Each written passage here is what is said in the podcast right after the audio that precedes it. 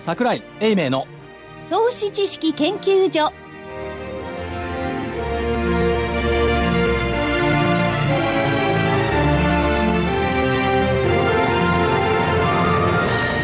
皆さんこんにちはこんにちは。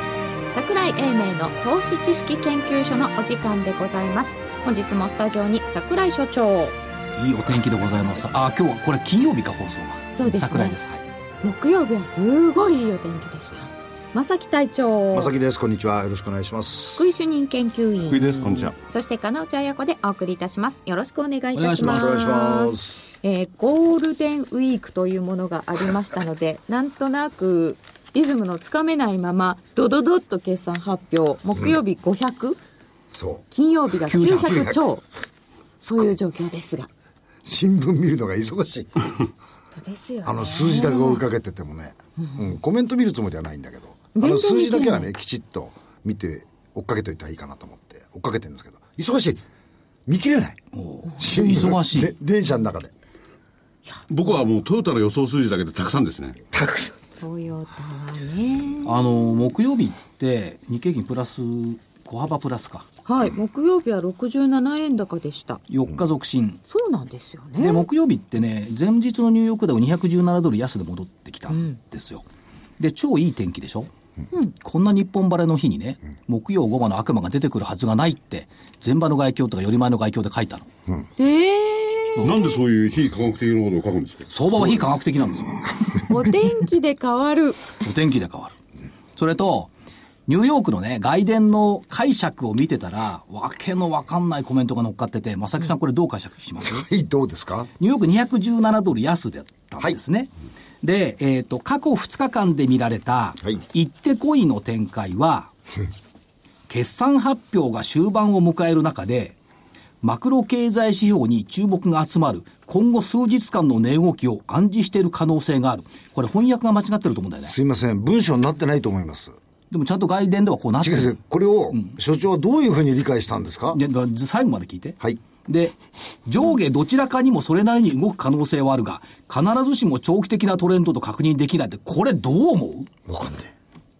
日本語じゃないじゃないですか。ニューヨークを報道する解釈がこれよいや、それは日本語にした人が少しかな足らないんじゃないんですかかなこれ、すごい、すごいな馬鏡だなと思って、こんな馬鏡かけないな。あのーよく通訳の人が、あのー話してて、話して間取ってくれるじゃないですか。はいで、日本語になってない時に、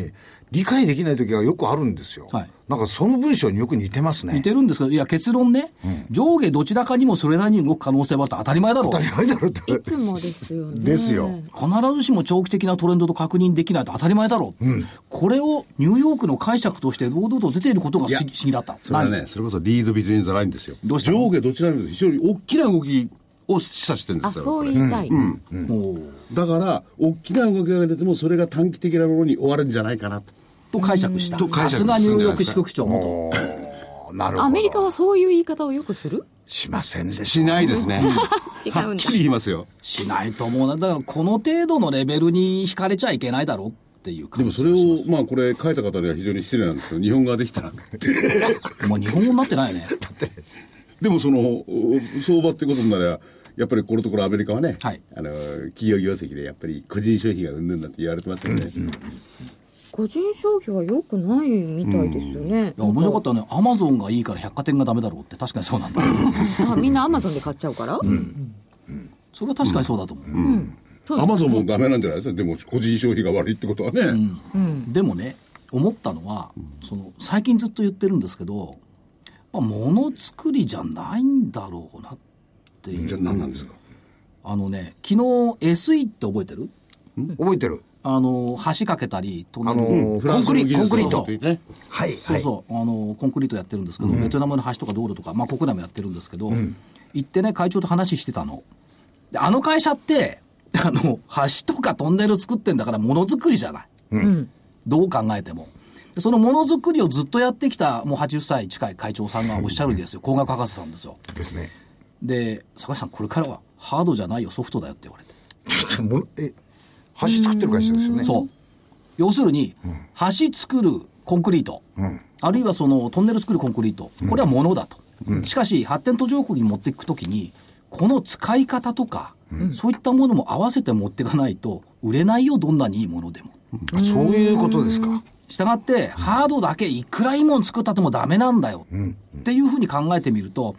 確かにそのスマホっていうのが出てきたじゃない。はい。でも、スマホそのもの、アップルなんかが、まあサムスンなんかが伸び悩んでる中で、伸びてんのゲームとか SNS とか通販じゃない。これってスマホがあって出てきてるんだけど、スマホそのものじゃないじゃない。使い道じゃない。そういうプラスアルファの部分っていうのが相場見るのにね、とか銘柄選ぶのに重要なんじゃないのというふうに思ったんですけどもね。だから、物作ってる会社がハードじゃなくてソフトだよって言われると、あなるほどなと。あのー例えば先ほど私トヨタの例を言いましたがトヨタでなんかそういうのありますかねどうだ、車になんか付加価値は他にまあいろいろありますけどねえーと車は今日の乗るもんですよ乗る今も日んの以外にコないメですよンねト、あの、社長の数字じゃなくてね、中に出てたその経営方針の中に、やはりあの、シリコンバレー、えー等にいろんなその研究施設を設けるとか、いろんな多角的な考え方っていうのはなさってるようですうんね。だから逆に言えば、カーナビなんて昔なかったじゃないですねん、ね、地図見て一生懸命走ってた、今カーナビみんなつけてるじゃんこれプラスアルファアドオンのところでしょ、あれカーナビができたから自動運転が必要なんですよね僕なんかカーナビばっかり見てて前見て ないそれは危ないからやめた方がいいんですけどいねやあ例えばねバックできないドライバーってたくさんいるのよ、い そう言いますね。やいるじゃんバックできないで苦労してやめたらいいだろうと思うんですけど今勝手に入ってくれるもんね、まあそういうのもありますよね、でその先ほどごめんなさい話のだからハードになってくる、ハードじゃないソソフフトトになってくるっていうことと、やっぱりね、物事を2つに分けて考えた方がいいと思うのは、素直になりましょうっていうこと、そう銘柄選ぶときにね、なんかお俺の方見て言ってないですかいやあっちこっちに 素直になりましょう。つまり、これ似合わないのよ。欲望の塊が株式市場だから、素直って似合わないんだけど、225と個別って変えて考えませんか、でね、225って、参加せざるを得ない人たちも参加してる。しかもこの単一マーケットで戦わなきゃいけない。でしょ ?225 嫌だからって他に行くっていうのもあるんだけど、でも225っていうマーケットで戦ってるわけじゃない。そう敵の裏も書かなきゃなんないし、だからそれなりの、ななんかもっともらしい理論武装も必要になってくる。225はね。ところが、個別。これはね、素直な気持ちで見ましょう。で、嫌なら、だってその、相手にしなきゃいいんだもん。個別株を。4000、5000とある中 で、別に225みたいにオンリーワンじゃないんだから、あっち行きゃいいんだろう。で、そういう意味ではね、好き嫌いで素直な気持ちで、やっぱり個別株に向かった方がいいんじゃない嫌いならば手出さなきゃいいんだから。っていうことですよね。つまり、よくほら、銘柄対決やってますけども、嫌いだったら取り上げなきゃいい。好きだったら注目すればいい。で、企業の業用とか雰囲気が好きか嫌いか。これは伸びると直感できれるかどうか。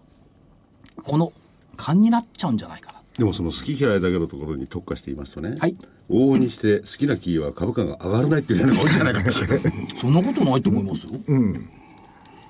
銘柄に惚れるのっていうのもあるじゃないですか、それはまた別うんだと思うんですよね。だから、ある意味、その225っていうことで言えば、今は ETF っていう非常に便利なものがあるんで、ある意味、その投資のポートフォリオっていうのを考えるときに、えー全体が大きく動くだろうなと思ったら、ETF の225リンクの ETF を買っておくなりして、あとは個別のあの材料株をおポートフォリオに入れるとかいうことで、えー全体的なリターンを上げるっていうのが、まあ理屈上はそういうふうなものになるのかなとは思いますけどね。だから、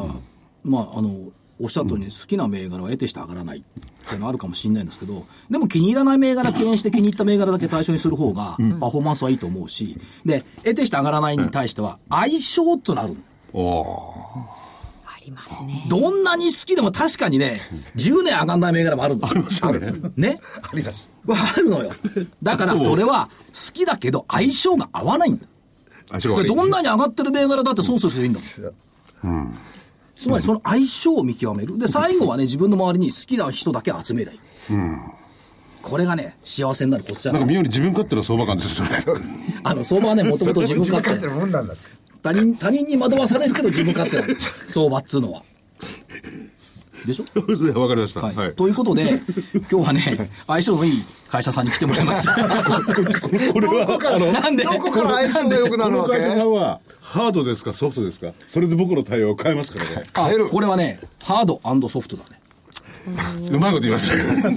なんでいやいや、いや、ソフトオンリーでもダメなのよ。そうですよね。で、人間が必要としているもののハード、それからその付加価値を高めるソフト、これを両方持ってないとダメなの。絶対になくてはならないもの。ハードの中でもね。でそれがまたね、奥が深いんだ、単なるハードじゃないんだ、これが。これがね、で、えー気を持たせないでご紹介いただきましょう。はい、えー株式会社吉村フードホールディングス代表取締役 CEO の吉村元久さんにお越しいただいています。よろしくお願いいたしまあす。こんにちは。よろしくお願いしよろましくお願いすし。ます。えっ、と、吉村フードホールディングスさんということでいきますと、中小食品企業の M&A、等々を中心に日本の食文化を守り、育み、飛躍。ということをやってこられてますよね。そうですね。はいまああの言葉で言うと食品業界に特化した中小企業のお活性化、再生化支援のビジネス。だけど、あの単純に支援とは言っても、はいコンサルティング会社がやるような、まあ、アドバイスするだけじゃなくて実際に株を引き受けて連結対象にして同じ船で成長していくとところが違うだからその意味ではオウンリスクを取りながら、そうですね共存共栄を図っていく、はいということをさそうでれすてますよね。長期的にコミットして、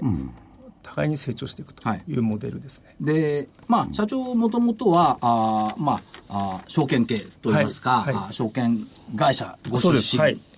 かっこいいんですよね。ペンシルバニア大学大学院ウォートン校卒業。あ、オートボボートートでいうすこれはね、三原さんと同じですよ。ですね。優秀ですよ。優秀です。とんでもあります。優秀なんですとんでよ。もあります。で、しかも大学も5教科でも入試。えあ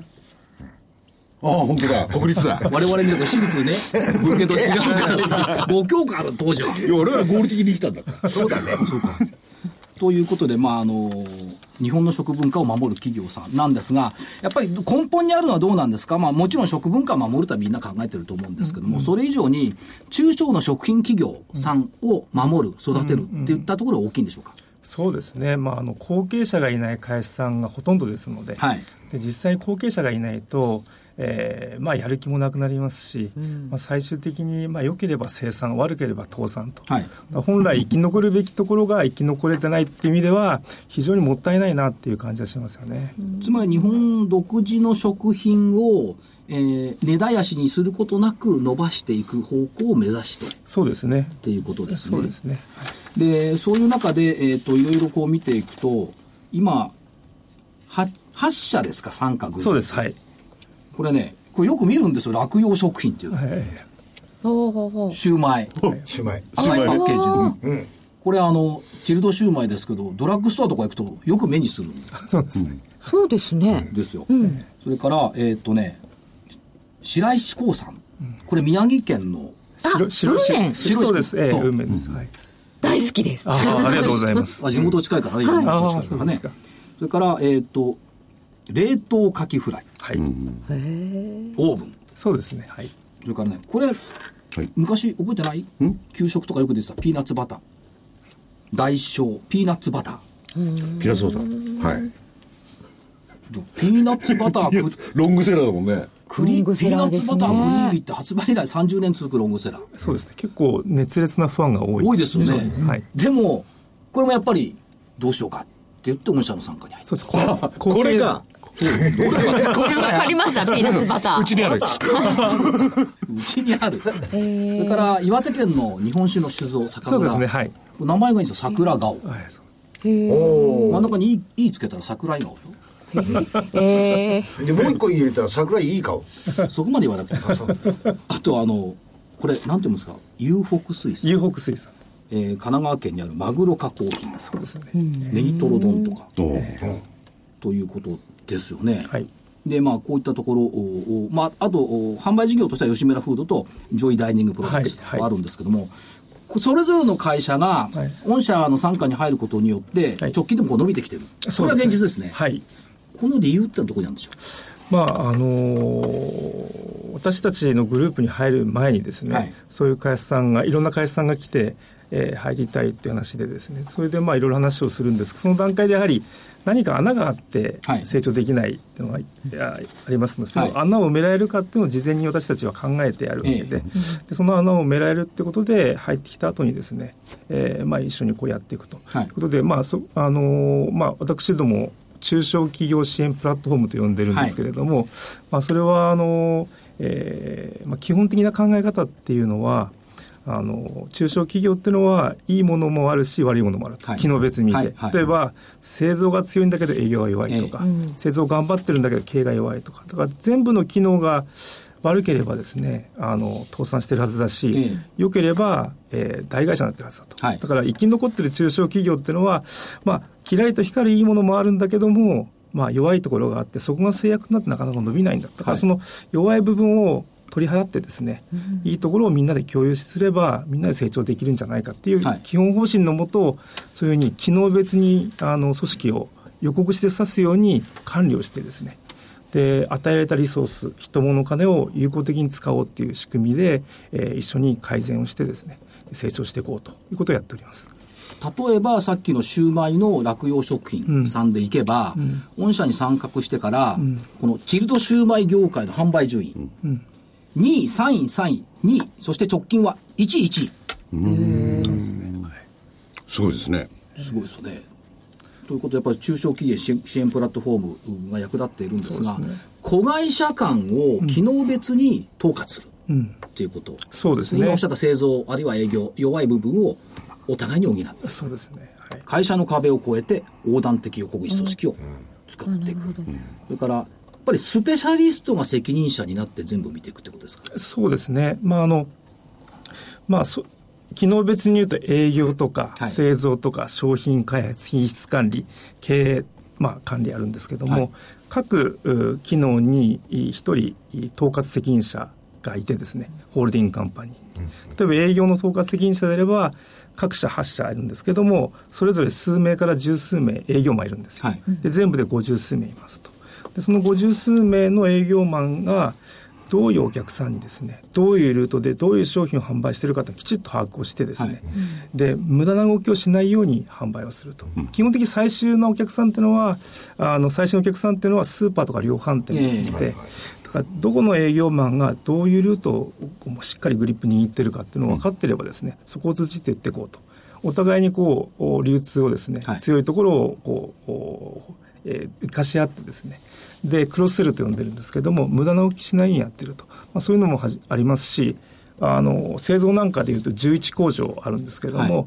えーまあ、一人優秀な人をお子会社にいた人間をですねホールディングに抜擢して彼が全部の会社なるほど出身の工場会社の工場だけじゃなくて11工場全部はいこう見てるってことで、まあ、得意な分野をちょっと広げてあげるってわけですかね。当然規模のメリットが出てくるっそうですね。ていうことですよね,、はいあるいはクロスセルってことでいくとシューマイ持ってったところにカキフライどうですかとそうですね。そうですね。そうですといよねう。ことですよね、まあ、証券会社で言うならね債券持ってったところに投資持ってくるのと一緒なんですけどなえるえほどね。たまたまね、あうの、んだから本当に一社一社だとなかなかこう中小企業この人口減ってる中厳しいじゃないですか、はいそれをまあなんとかグループでお互いにさっき言ったいいところは各社持ってるはずなんだけど弱いところが制約になって伸びていかないのでそこを補い合ってなんとかできないかってことで、まあ、作り上げた組織なんですよ。先ほどね、あのね、冒頭で言った M&A っていうのが来ちゃうと、どうしても会社を買い取って、高く売って、それで終わりじゃないか。っていうふうに皆さん考えちゃいますよねそう。そういう方が多かったですね。で、それで、え社長のところは違う形態で進めてきて、そうですねなおかつ商品に特化されてる、はいこれ最初、どうしてこういう会社を作ろうと思ったんそうでですすかね。あのーまあ、まあ、会社を買うって意味では買収ファンドがありますけど、これはもうごご存知の皆さん、その投資家からお金を集めて、集めたお金で、まあ、買収ファンドや企業を買うと。だけど、投資家にお金を返さなくちゃいけないんで、どっかでエグどジっットかしてで売るわけですそようね。ですそようねなってくると、エグジットが見える会社でないと買えないわけですよね。そうなってくるとですね、中小企業でエグジットが見える会社ほとんどないので、あーまあ、買えないわけですよ。だけど私たちは個人あのそういうファンドじゃなくてですね自己資金でやってますから、あのエグジットする必要ないんですよね、まあ、きちっとお売上と利益が連結対象になってですね乗っかって伸びてってくれればグループとして評価されますので私公開してますので、まあ、そういう意味ではですねあのまあ引き受けられる対象のユニバースと圧倒的に広くなるんです。だからそこが一番こういうそ仕組みを持ってる一番の最大の理由です、つねまり傘下の企業は永続的にうまくいけばずっとうまくいき続けられるそうですね、っていうことが、だからファンドで株主が変わっちゃうとか、契約が変わっちゃうっていうリスクがないってことなでいすねそうですねだからこうだからオーナー後継者がいないオーナーなんかも転売するような先に売りたくないですよねああそうですね僕らはそういうことしてませんと実績がありますってことで、まあ、信用していただいているということですねでもこれはね、食品に限らず、他の分野でもできましたよね。なんで食品なんですか、いやあの食品業界っていうのは、まあ、GDP 比でも、従従業員数でもですね事業者数でも日本での最大のセクターで、数99%が中小企業なんですよですから、中小企業の数が圧倒的に多くてでかつ、まあ、食品ご存知のように人口減少下においてですね、パイが小さくなってますので、基本的にアゲンストで厳しいわけですよ、ねですから、まあ、後継者がいない一番の理由ってのはやはりビジネスが不安定っていうところで言うと、数としてはやっぱり食品業が圧倒的に多いんですね、今のような理由で、まあ、そういう意味ではニーズが高いっていうところで、まあ私たちがやるべきことがあるのかなというふうに思ってやっております。あとはその営業面ということでいくと、グループ全体の販売っていうことで考える と、販路が各社さん広がりますよね、そうですねこれ大きいと思うんですけど、そうですねで例えばその大手スーパーなんかも入ってるじゃないですか、はいそうですねはいそれから、えー、と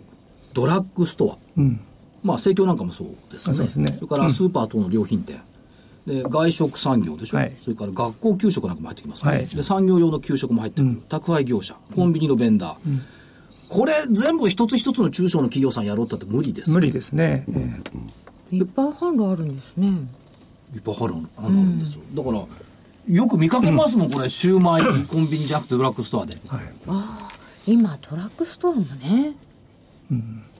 らそういう意味では各社の売り上げ拡大っていう意味ではこの販路の部分も大きいですしそれからまあ製造のところもちゃんと集約してきてるっていったところ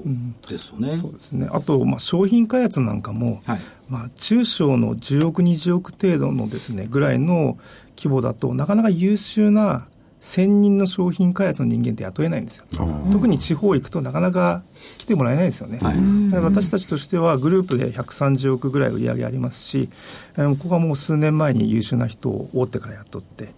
でまあ、大手企業並みの商品開発。の PDC を回すということをやっててですね、ずいぶんヒット率も変わったんです。これはやはりある程度グループで集まって規模があー活かせる、まあ、あの一つのいい例なのかなと。品質管理なんかもそうですよね。なかなかコストセンターなので、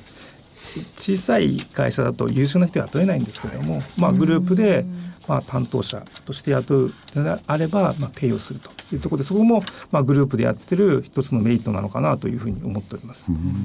ら今の新商品なんかでも、まあ、またシューマイになっちゃいますけど、赤い箱のシューマイの横に、野菜たっぷりシューマイっていう黄色い箱のシューマイを開発したんですよ。そうすると、同じ売り場に赤と黄色とシューマイが並んでると、インパクト大きいじゃないですか。大きいですね。これ一つでやろうと思ったって商品開発からして無理ですよね。マーケティングもそうですけど。赤と黄色と並んでたらどっち買おうかなと思うでしょ。赤しかなかったら買うか買わないかでしょ。赤と黄色とあったらどっちにしようかな と思う。大概赤にしますね、僕の場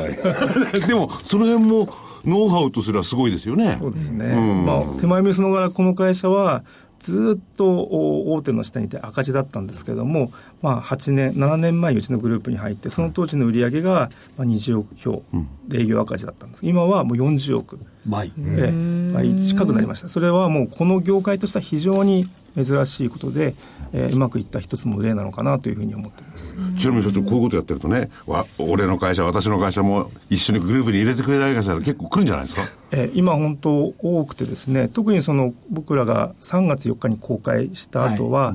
前年同期比で見ると3倍ぐらい話が増えてきてますその時の、えそのグループに入っていただく会社を選ぶ基準って何ですか、これは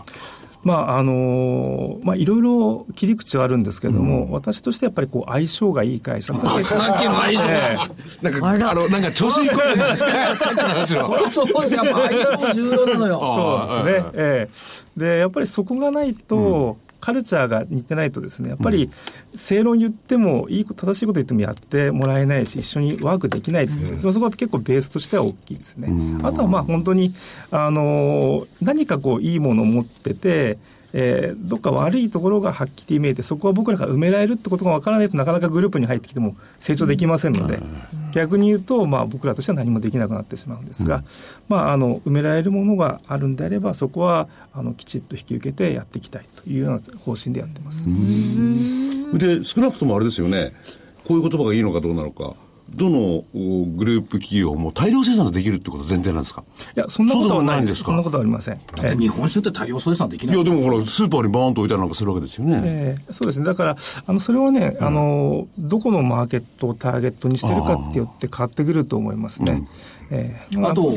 こういろんな広がりという意味では例えば福井さんの大好きなピーナッツバター、これって従来関東エリア中心だったんですそうですね、はい。だから関東の人は知ってるわけよ、ところが、知ってるでしょピーナッツバターね知ってますよ。え、関西の人は知らないんですかあんまでり。これをねそんなことないと思う。いやいやいやそれも代償じゃない大かな小、大小、大小。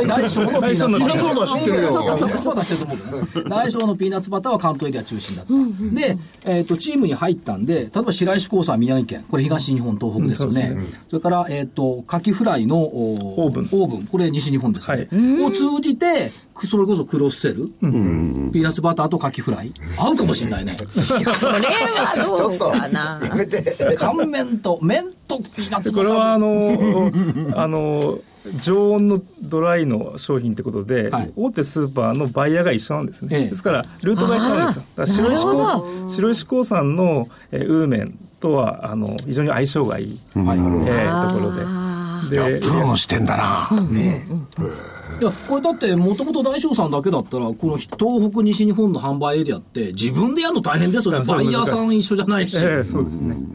そうですよねそういう意味でのおメリット。そうですね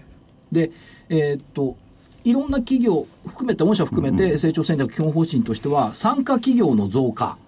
それから既存事業の成長拡大、はいこの両輪そうですねということですね。ええええまああの食品の会社ですので、はいまあ、こう何十パーセント伸びていくっていうようなことはないんですが、ただ、まあ、僕らが先ほど申し上げましたようなその支援のプラットフォームを生かして既存の会社ってのは基本的に、まあ、5%から10%ぐらい売上利益伸ばしていきましょうとこれはベースで伸ばしていきますと、でプラス、まあ、いろいろ今話がある会社を過去にやったようにきちっと引き受けてでその会社入ってきた会社の売上利益っていうのがこう乗っかりますしただただ単に乗っかるだけじゃなくてその会社が改善することによって、まあ、今まで以上に売上利益が伸びると。でそれそういうことによってですね実はその、おまあ、例としては例えばジョイダイニングプロダクツって会社は販売の会社なんですけど基本的に生協向けの商品を開発してまして、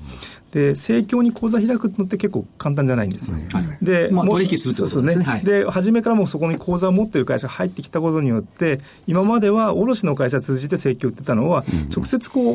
う、そうだったんですそそうするともうお客さんと近くなりますので、まあ、商品開発もより身近にあの近くにやりますし、まあ、ヒット率も上がって売上が伸びるそういう意味では入ってきた会社のですね、えー利益売上だけじゃなくてその会社の持ってる販路とかえー人材とかノウハウを生かすことによってプラットフォーム自体を良くしていくと、良くなればグループ全体のまた利益率も上がって利益率上がればまた入ってきやすくなるし、入ってきたらその会社のいいところを取り込んでプラットフォームを良くしてってことで、まあ、両輪という表現をしたいなというふうに思います、これはだからビジネスモデルとしては非常に優れた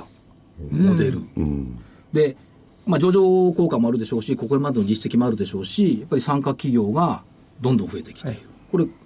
外部環境ってのは追い風と見ていいんですかいやもうあの食品業界が先ほど申し上げましたように逆風だからこそ追い風なんですよね,、なるほどえーだからこそ後継者がいないので、えー引き受けてほしいっていう会社が多いわけで、まあ、そういう意味ではあの非常にもう追い風だってことを肌で感じております。だってあれですよ食品産業って中小企業は63.2%でしょ、零細企業は35.6%でしょ、大企業が1.3%先ほ ど社長がおっしゃった99%が中堅で中小零細だってまさにそこになってきてる、っていうことちょっとびっくりですね。ですよね。で、えー今おっしゃったプラットフォームの強化ということもあって、まあ、当然ながら産業全体として育成できていくっていうことと、それから中小企業の支援応援にもなってきているで,、これも大きいところですよ雇用の確保、これだからズタズタなリストラでもうとにかく利益を出せばいいっていう感じじゃないですよねそうですね、はいでみんなね地域の会社ですそしねれはあの買収ファンドと違ってですね買収ファンドはまあ、売らなくちゃいけないので、短期的に利益を上げることをしなくちゃいけないんです、私どもは中長期で利益、売上が伸びていかないとメリットがないと思ってますので、まあ、そういう意味では、まあ、あのちょすぐに利益が出るようなことをやるんではなくて、中長期で利益が、例えば人材の育成とか、えー設備投資とかですね、えー PDC を回す経営、えー管理の仕組みをこう移入していくっていうようなことを、まあ、多少コストがかかっても、中長期にとってプラスだというも思うことをやりますので、まあ、そういう意味では、まあ、あの買収版とは全然違うやり方で改善をしていくと。で、御社の特化したっていうか、その食品の製造販売の中小企業の M&A に特化したっていうことで見ていくと、これ、他のプレイヤーと競合しないって言ったところも、そうですね、えつまり事業インフラって、もう当然お持ちじゃないですか、はい投資ファンドに事業インフラってないですーよ。ないですね、はいだから、食品業界に対する取り組みって、もう投資ファンドっていうのは、ワンノブ全部の食品業界で、御社の場合は食品業界がオールですよ。そうですね、はい、それから対象が、御社の場合、中小企業、これ、大手食品でも投資ファンドでも一定規模以上ないと、いや、それはもう面倒くさいですよね。やらないですよね。だから保有の方針っていうのは、やっぱり長期、先ほどからずっとあるファンドの場合は、途中売却前提、明らかに優位ですね、あの M&A を行うに際しても。まあ、そうですね、はい。それとあれですよね、まあ、さっき出てたエグジッティングっていうことを考えると、基本的には資金を出してくれる人は市場の中にいる不特定多数の方たちそうでが、すねある意味、えー資金供給者になるわけですよね。ですからそういう意味ではその余分な部分のおーその投資ファンドみたいなものを考える必要はないっていうことでまあ、すよね。そうですね、はい。あとはどうでしょうか、え目利き力ってやっぱり数多くこなしていく中で、増えてるんじゃないかと思うんですけど。そうですねあの、やっぱり中小企業というのは大企業と違って、ビジネス全般において脆弱ですから、で特にそのキーマンリスクですよね、この社長がいなくなったらダメだとか、はい営業部長いなくなったら売り上げ下がるとかって、そういうところのも見極めなくちゃいけないので、そこはやはり今までやってきた経験というのは生かされてるのかなというふうに思います。あるあの M&A 専門、アドバイザリー専門の会社さんのトップの話なんかを聞くと、中小の企業の M&A の成功の鍵って、M&A しても、従来の社長の机と椅子を置いとくことだ よありましたってね。いう話があったんですよ。置いとくことじゃなくて、実務的にいるんですもんね、その延長線上で。これやっぱ大きい。そういうことですね。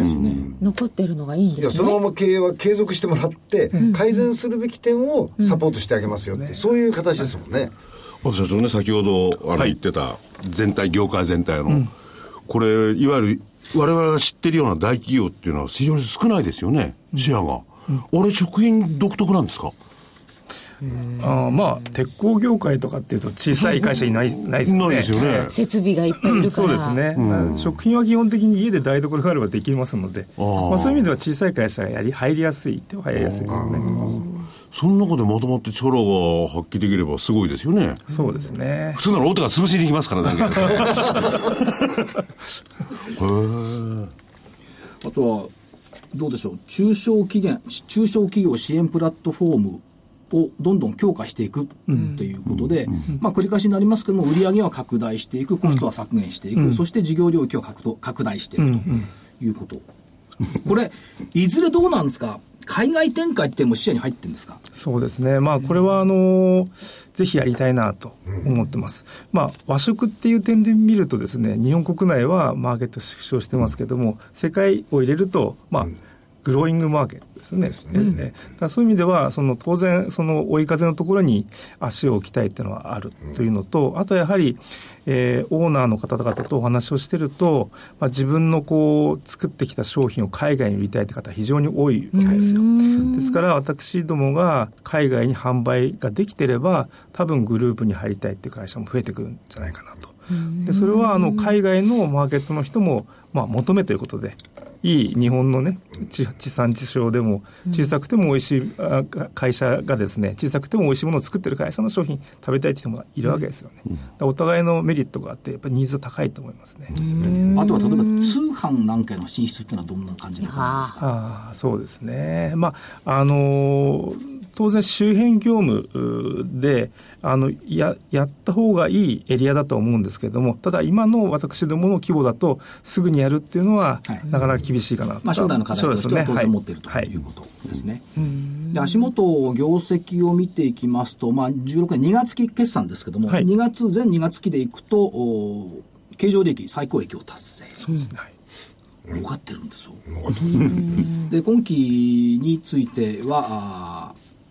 売上高もお増加、営業利益も増加、経常利益も増加、っていうことで、え増収増益。えーただこれはもう入ってくる会社っていうのは全く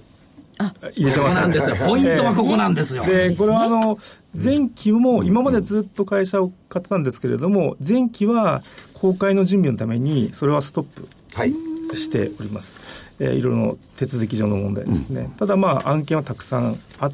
話があってただストップしててでただその公開する際に関しては、えーっと見込みっていう意味ではこれから入ってくるだろう会社の数字をもちろん入れられないので,、はいでそこのところは全く入ってない数字だっていうことで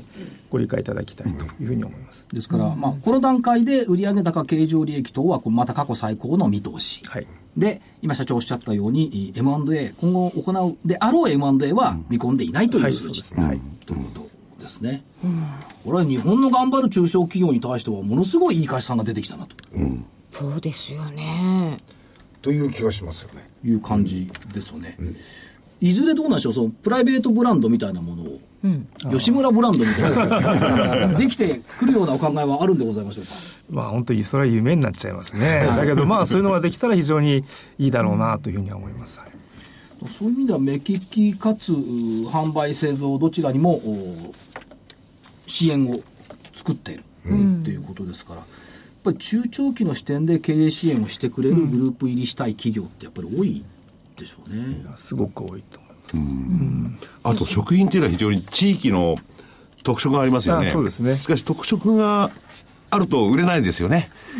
で、少なくとも日本全体をカバーできる食品分野ってこれ何なんですかね。パンとかそういうのカバーできると思うんですけどね。だいたいここに出てきてるもので、僕なんかカバーしちゃってんじゃないかと思うんですけど ね。新たになんかくっつけられることは可能かなと思うんですけど、どうなんですかああまああのー地域地域でやっててですね、えーその地域で売るっていうのも一つの方法あそれもありですかやっぱりあますよねでまあそういう会社をがあると、まあ、その例えば白石ウーメンですと、ウーメンって特産品があるので、まあ、東北地域では大体のスーパーとこう口座ができるわけです、でその口座があるってことは地域で非常に強いネットワークを持っていることなんで、まあ、そこの地域で今まで売ってない商品を持っている会社っていうのは入ってくるとメリット出てきますよね、だからまあ地域でがっちりこう、えー力を持っている会社が集まってくるっていうことだけでもまあメリットがありますし、あのいろんな形の展開っていうのはあるのかなというふうに思いますね。だって市街市運命って400年前よできたの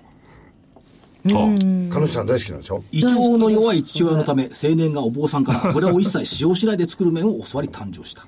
で白石運麺そのものは歴史130年ですよ創業、そうですね。あ、そういう企業がいっぱいあるんでしょうね。そうですねは伝い統の製あ法のオーブンも129年創業229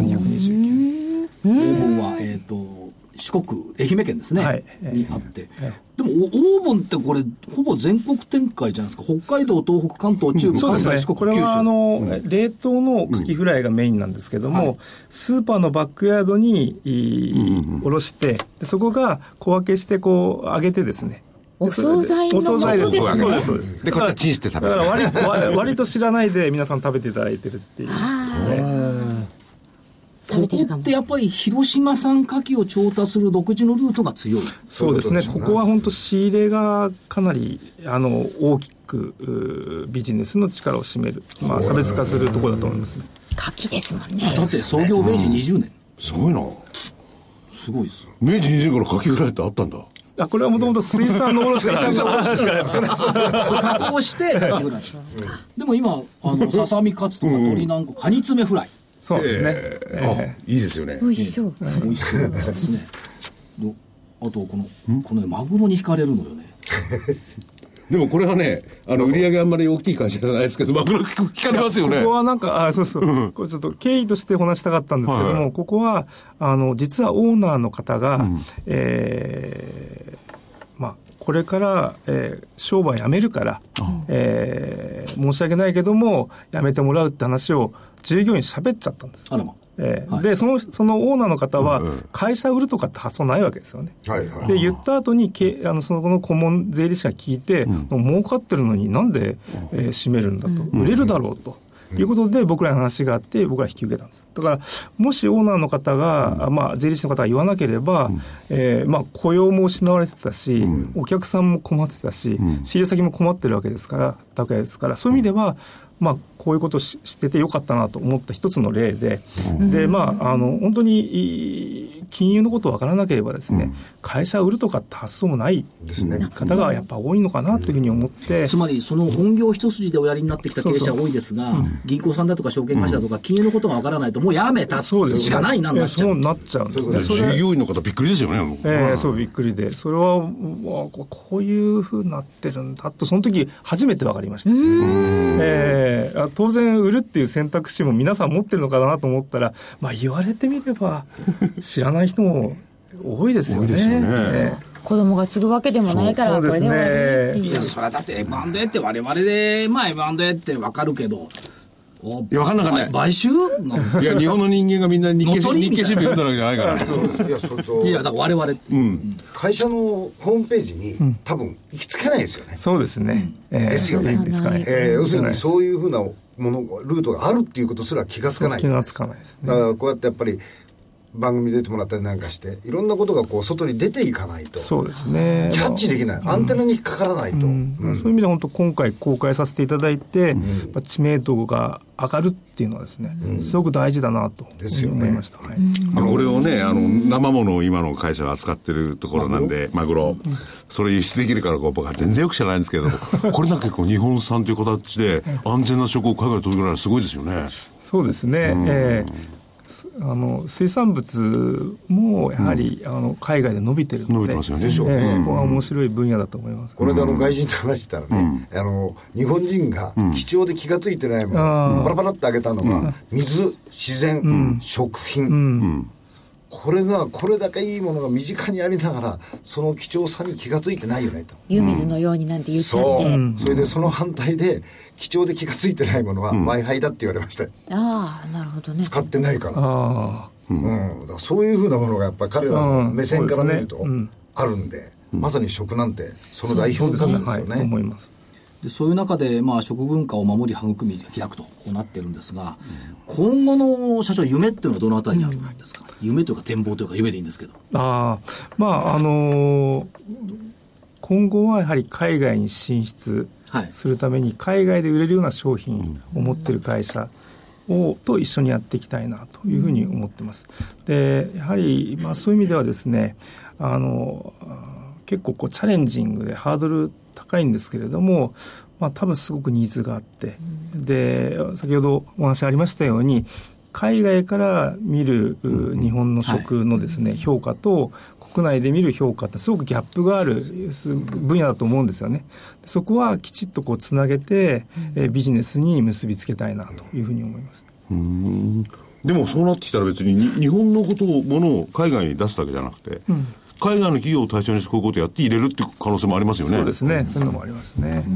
あとは本当に日本の製造ノウハウを生かして海外で工場を作ると。あーえーまあ、ブランドない OEM のメーカーたくさんあるわけですよね。だけどノウハウはそこにあるわけです。だから小さいえー工場でもノウハウがあって、例えば豆腐なんかでも、まあ話あったんで、タイでね、美味しい豆腐作れないかはいで一方では、あの国内ではタイ豆腐の工場ってたくさん売り物があったんですよね。じゃあまあ小さくて、えーまあ、国内ではなかなか生き残れないんだけどそのノウハウを使って海外に工場を作ってでそれでまあ東南アジア売るっていうようなことができればお互いにメリットありますよね。まあだってね四川の麻婆豆腐だってもっと美味しくなりますよそうそうそそうういうことですよねそうそうそうだから四川の魔王えがー日本で作ったら一番うまいんじゃないかと。日本のだから木綿を持 って木綿のや豆腐を持ってって四川にあげたら、でも麻婆豆腐ってこんな美味しかったんだそうっでてすなるかもしれない。そうだから乳製品とか牛乳とかもそういうニーズありますし、 あえーで国内ではダメなんだけど海外では種で作ればすごくニーズがあるっていう、まあ、そういうようなやり方もあるのかなとだから10億人を超す中国人が麻婆豆腐を日本にかける。目黒のサマ言ンうタかもしれない、でも社長のことですから別に中国人のですね、従業員を切るような動きには動かないでしょうね。いや、だからね、会社さんの話っつうのは、聞いてみないと分かんないっていうのは今日よく分かったと思うんです。うんわかんなかった。でしょ、ういんや例えばねあの投資家さんってよく見てると思うんですよ吉村不動ホールディングスさんの株価とかね、社名とかね見てるんですよ、はい見てるんですけどイメージとしてあ食品なのねってそれしか思ってないんだから、でもそれが中小企業の食文化を守るとかそれを育てるっていう発想ないからやっぱ聞いてみないといけない聞いてみないと分かんない、そうですね、中小の支援って言われてもどうやってるのか分かんないですよね、ねそういう意味では非常に今日は参考になるいや、参考になったな。でいいありがとうございましたただ、こ金でこうやって言って、おい、売れとかなんとか言って、黙って、黙ってるから、強盗みたいなことしてるわけじゃないんだ。なんとまいうと見もなせ仕事なん方をだ。あの M&A っていうとあのそうそうあのそうでしょすいませんハゲタカじゃないんだかあ、らそうか。そうなのよあの温めてくれんだから、カンガルーのお腹のようになるほどいや。インキュベー困タってる人いっーね。ぱいいるわけですよねそう、そうだよね。それはとても感じます。はいえー本日は株式会社吉村フードホールディングス代表取締役 CEO 吉村元久さんに伺いました。どうもあありがとうございましたどうもありありがとうございましたじゃあスケジュールを簡単にいきますが、来週は18日の水曜日13月の GDP、はい速報 値といったところが一つのポイントでございましょうか、はいそうですねで先々週の見通しは完璧に外れてますよね1万7248円から1万8244円だったので、えいつの話だろう、えーと、ねとんでもない外れ方ですね、これ。だってギャップアップして作ったんですもん、だ見通ってあしのを時それ。その16666だったんだもんそうそうギャップアップしたの、それを600円上に持ってったのよ安値を、まわざと。あわざと鼻の穴広がってたからいや、外れは外れて。外れは外れでございますと失礼いはたいしましでた、今週は来週あ来週なんか気軽に言っててみごめんね本当見通し語らない人は気が、で今週はとかさ来週は来週はね、えー、 下がね、16385。一目均衡の雲の加減。上が17613、ちょっとワイドにしました。4月25日の高値。で、えーっと、まあ、25日線を張ってる動きなんですけども、ここのところの動きって、これだけ押さえておいてください。25日線の上5%で売って、下5%で買うと、ほとんど儲かってんのよ、実は。そんなこれでもちょ難しいこと考えいるや、必で要なも、いちょっとこれ、幅が広がりすぎてないですか ?1300 円ぐらいあるじゃないですか、これ。えこれ予想なんないな1。万6000円から見ると1300円って何パーセントになりますまあ確かにね。まあいいです。だから16385一目く、一目均衡の雲は割らない。で、ん限りなくそれならいいや17を超えてくるだろう。ということで、いかがでしょうか。 はい。はい来週はあと何日本最高戦略第4弾、19日の木曜日に発表されるから、あ、19日に出るんですか来週のきょ去年はほとんど無視された日本最高戦略が、今年は、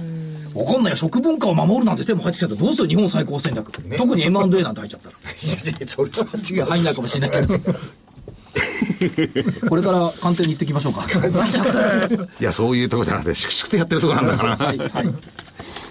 どうぞあと一本ほどです。はいい、いですかどうぞはいどうぞえーっと、今日金曜日ですね。放送がね。はい。えー、大岩川源太の投資カレンダー的銘柄選考、6月号、今日発売です。金曜日。5月中盤からは源太流驚愕爆投期待のこの材料株ということで、えー、源ちゃんがですね、えー、爆投するかもしれない、えー、株をいっぱい、えー、紹介しています。えー価格8640円、送料別途いただきます。お求めの電話番号、東京0335954730です。あと30秒ほどになります。ですからこれからシューマイを見たり、カキフライを見たりしたときは、パッケージを見て、どこの会社かな。マグロもそうですよ。そうですねですね。人生の楽しみ増えたでしょ。はい。スーパーに行くとつい裏側見ちゃうっていう。そう。コン投ビ資ニのねコンビニもそうだしね。投資の楽しみが増えたねそうですね。はい。えー本日もいいお話が聞けました。それでは皆さん、また来週。失礼します失礼します。